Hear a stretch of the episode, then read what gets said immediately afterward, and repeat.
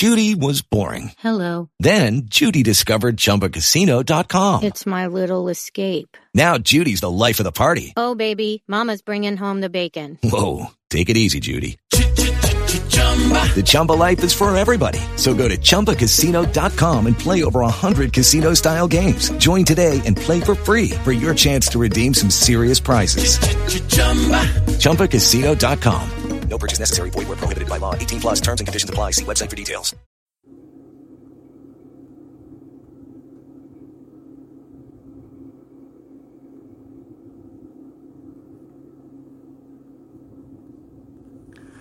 Acts 25. Now when Festus was come into the province, after three days he ascended from Caesarea to Jerusalem. Then the high priest and the chief of the Jews informed him against Paul, and besought him, and desired favor against him that he would send for him to Jerusalem, laying wait in the way to kill him. But Festus answered, that Paul should be kept at Caesarea, and that he himself would depart shortly thither. Let them therefore, said he, which among you are able, go down with me, and accuse this man, if there be any wickedness in him. And when he had tarried among them more than ten days, he went down unto Caesarea, and the next day, sitting on the judgment seat, commanded Paul to be brought. And when he was come, the Jews which came down from Jerusalem stood round about, and laid many and grievous complaints against Paul, which they could not prove. While he answered for himself, neither against the law of the Jews, neither against the temple, nor yet against Caesar have I offended anything at all.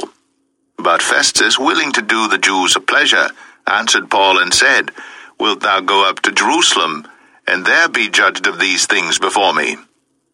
Then said Paul, I stand at Caesar's judgment seat, where I ought to be judged. To the Jews have I done no wrong, as thou very well knowest. For if I be an offender or have committed anything worthy of death, I refuse not to die. But if there be none of these things whereof these accuse me, no man may deliver me unto them. I appeal unto Caesar.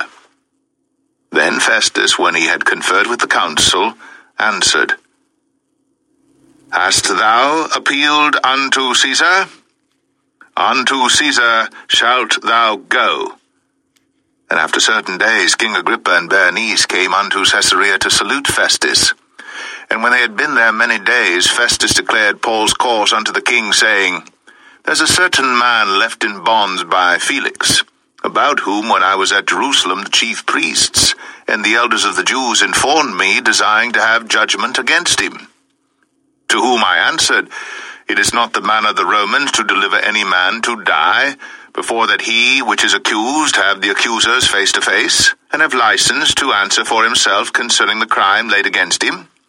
Therefore, when they were come hither, without any delay on the morrow, I sat on the judgment seat, and commanded the man to be brought forth. Against whom, when the accusers stood up, they brought none accusation of such things as I supposed, but had certain questions against him of their own superstition, and of one Jesus which was dead, whom Paul affirmed to be alive. And because I doubted of such manner of questions, I asked him whether he would go to Jerusalem, and there be judged of these matters. But when Paul had appealed to be reserved unto the hearing of Augustus, I commanded him to be kept, till I might send him to Caesar. Then Agrippa said unto Festus, I would also hear the man myself. Tomorrow, said he, thou shalt hear him. And on the morrow, when Agrippa was come, and Bernice with great pomp, and was entered into the place of hearing, with the chief captains and principal men of the city, at Festus' commandment, Paul was brought forth. And Festus said, King Agrippa, and all men which are here present with us, ye see this man, about whom all the multitude of the Jews have dealt with me, both at Jerusalem and also here, crying that he ought not to live any longer. But when I found that he had committed nothing worthy of death, and that he himself hath appealed to Augustus, I have determined to send him, of whom I have no certain thing to write unto my Lord. Wherefore I have brought him forth before you, and specially before thee, O King Agrippa, that, after examination had, I might have somewhat to write. For it seemeth to me unreasonable to send a prisoner, and not withal to signify the crimes laid against him.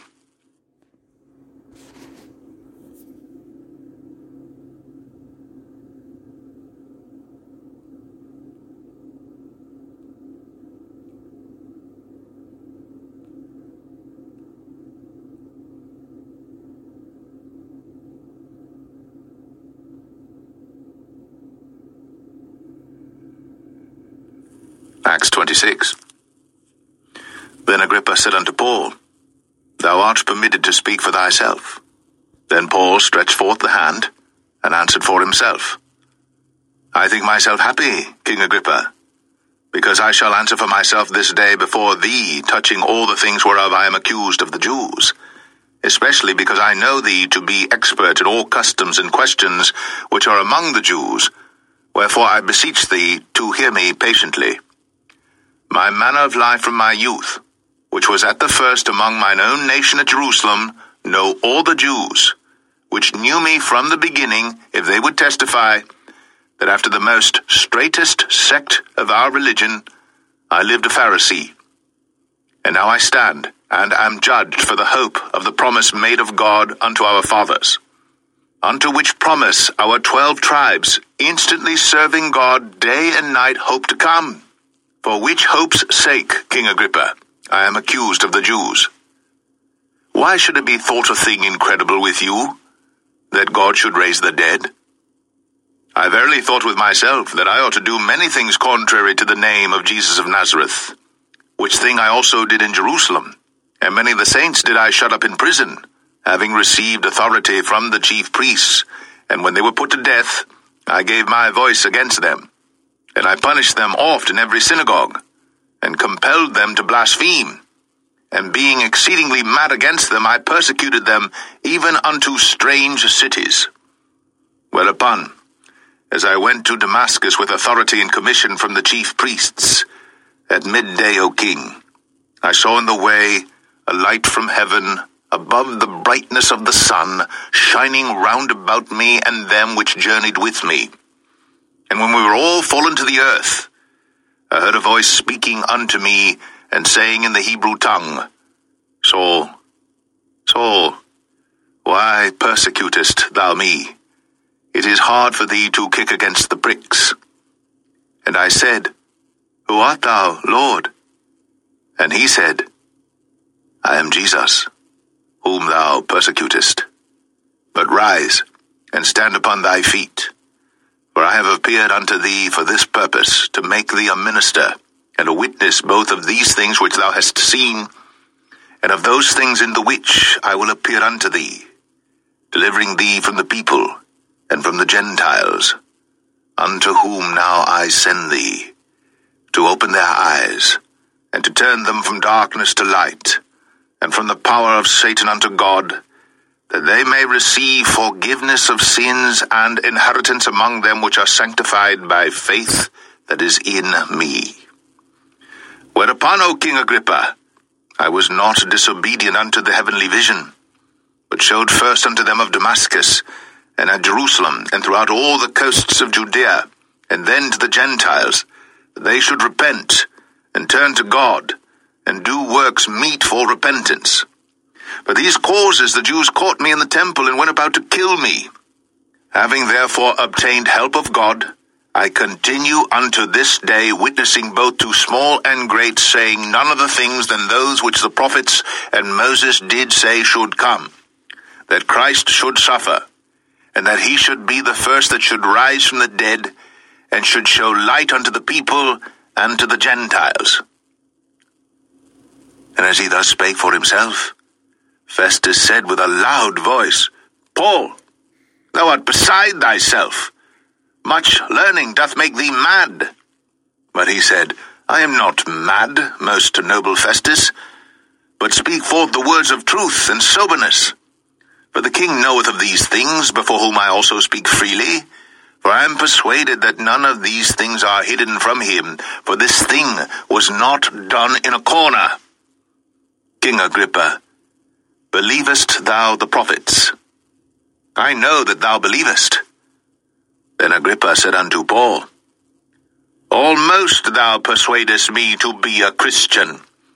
And Paul said, I would to God that not only thou, but also all that hear me this day, were both almost, and altogether such as I am, except these bonds.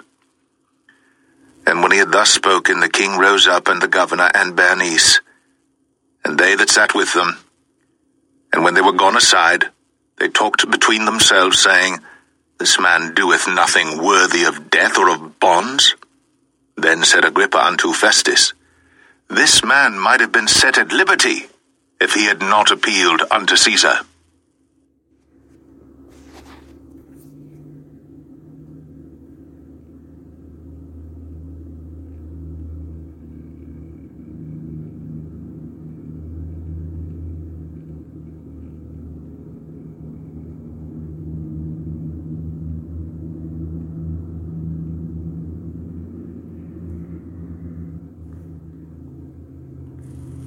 Acts 27. And when it was determined that we should sail into Italy, they delivered Paul and certain other prisoners unto one named Julius, a centurion of Augustus' band. And entering into a ship of Adramyttium, we launched, meaning to sail by the coasts of Asia, one Aristarchus of Macedonia of Thessalonica being with us. And the next day we touched at Sidon, and Julius courteously entreated Paul and gave him liberty to go unto his friends to refresh himself. And when we had launched from thence, we sailed unto Cyprus because the winds were contrary. And when we had sailed over the sea of Cilicia and Pamphylia, we came to Myra, a city of Lycia. And there the centurion found a ship of Alexandria sailing into Italy, and he put us therein. And when we had sailed slowly many days, and scarce were come over against Cnidus, the wind not suffering us, we sailed under Crete, over against Salmone, and hardly passing it came unto a place which is called the Fair Havens, nigh whereunto was the city of Lasea. Now when much time was spent, and when sailing was now dangerous, because the fast was now already past, Paul admonished them, and said unto them, Sirs, I perceive that this voyage will be with hurt and much damage, not only of the lading and ship, but also of our lives. Nevertheless, the centurion believed the master and the owner of the ship more than those things which were spoken by Paul. And because the haven was not commodious to winter in, the more part advised to depart thence also, if by any means they might attain to Phenice, and there to winter, which is an haven of Crete, and lieth toward the southwest and northwest. And when the south wind blew softly, supposing that they had obtained their purpose, loosing thence, they sailed close by Crete. But not long after, there arose against it a tempestuous wind called Euroclydon. And when the ship was caught and could not bear up into the wind, we let her drive. And running under a certain island which is called Clauda, we had much work to come by the boat, which when they had taken up, they used helps undergirding the ship, and fearing lest they should fall into the quicksands, strake sail, and so were driven. And we being exceedingly tossed with the tempest, the next day they lightened the ship. And the third day we cast out with our own hands the tackling of the ship. And when neither sun nor stars in many days appeared, and no small tempest lay on us, all hope that we should be saved was then taken away. But after long abstinence, Paul stood forth in the midst of them and said, Sirs, ye should have hearkened unto me, and not have loosed from Crete, and to have gained this harm and loss. And now I exhort you to be of good cheer, for there shall be no loss of any man's life among you, but of the ship.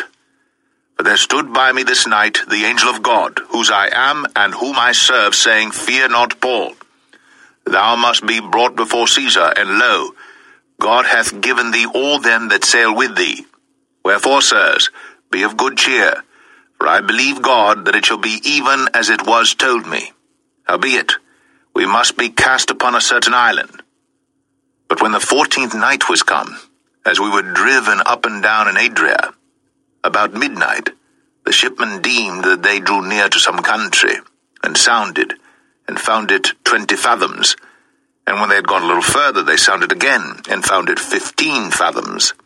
Then, fearing lest we should have fallen upon rocks, they cast four anchors out of the stern, and wished for the day. And as the shipmen were about to flee out of the ship, when they had let down the boat into the sea, under color as though they would have cast anchors out of the foreship, Paul said to the centurion and to the soldiers, Except these abide in the ship, ye cannot be saved. Then the soldiers cut off the ropes of the boat and let her fall off. And while the day was coming on, Paul besought them all to take meat, saying, This day is the fourteenth day that ye have tarried, and continued fasting, having taken nothing. Wherefore I pray you to take some meat, for this is for your health, for there shall not an hair fall from the head of any of you. And when he had thus spoken, he took bread and gave thanks to God in presence of them all. And when he had broken it, he began to eat. Then were they all of good cheer, and they also took some meat. And we were in all in the ship two hundred threescore and sixteen souls. And when they had eaten enough, they lightened the ship, and cast out the wheat into the sea. And when it was day, they knew not the land, but they discovered a certain creek with a shore, into the which they were minded, if it were possible, to thrust in the ship. And when they had taken up the anchors, they committed themselves unto the sea, and loosed the rudder bands, and hoisted up the mainsail to the wind, and made toward shore. And falling into a place where two seas met, they ran the ship aground, and the forepart stuck fast, and remained unmovable, but the hinder part was broken with the violence of the waves. And the soldiers' counsel was to kill the prisoners, lest any of them should swim out and escape. But the centurion, willing to save Paul, kept them from their purpose, and commanded that they which could swim should cast themselves first into the sea and get to land, and the rest, some on boards, and some on broken pieces of the ship. And so it came to pass that they escaped all safe to land.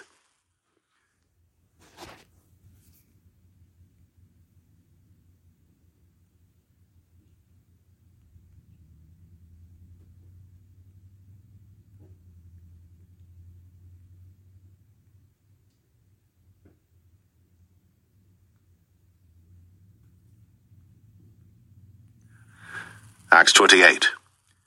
And when they were escaped, then they knew that the island was called Melita.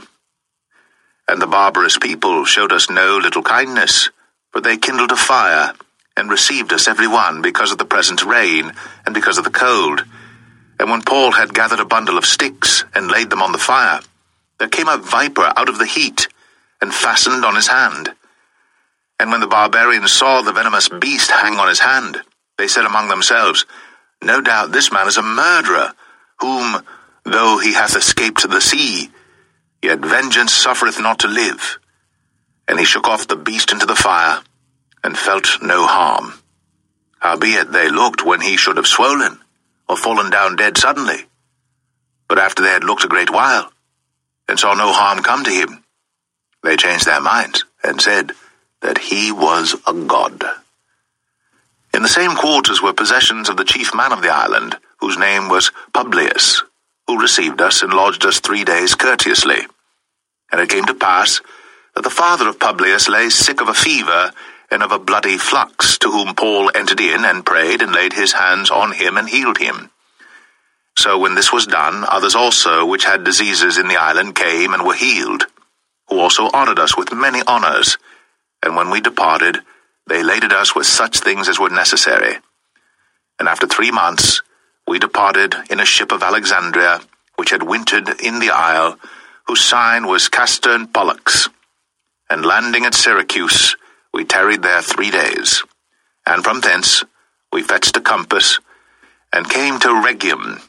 And after one day, the south wind blew, and we came the next day to Puteoli, where we found brethren, and were desired to tarry with them seven days.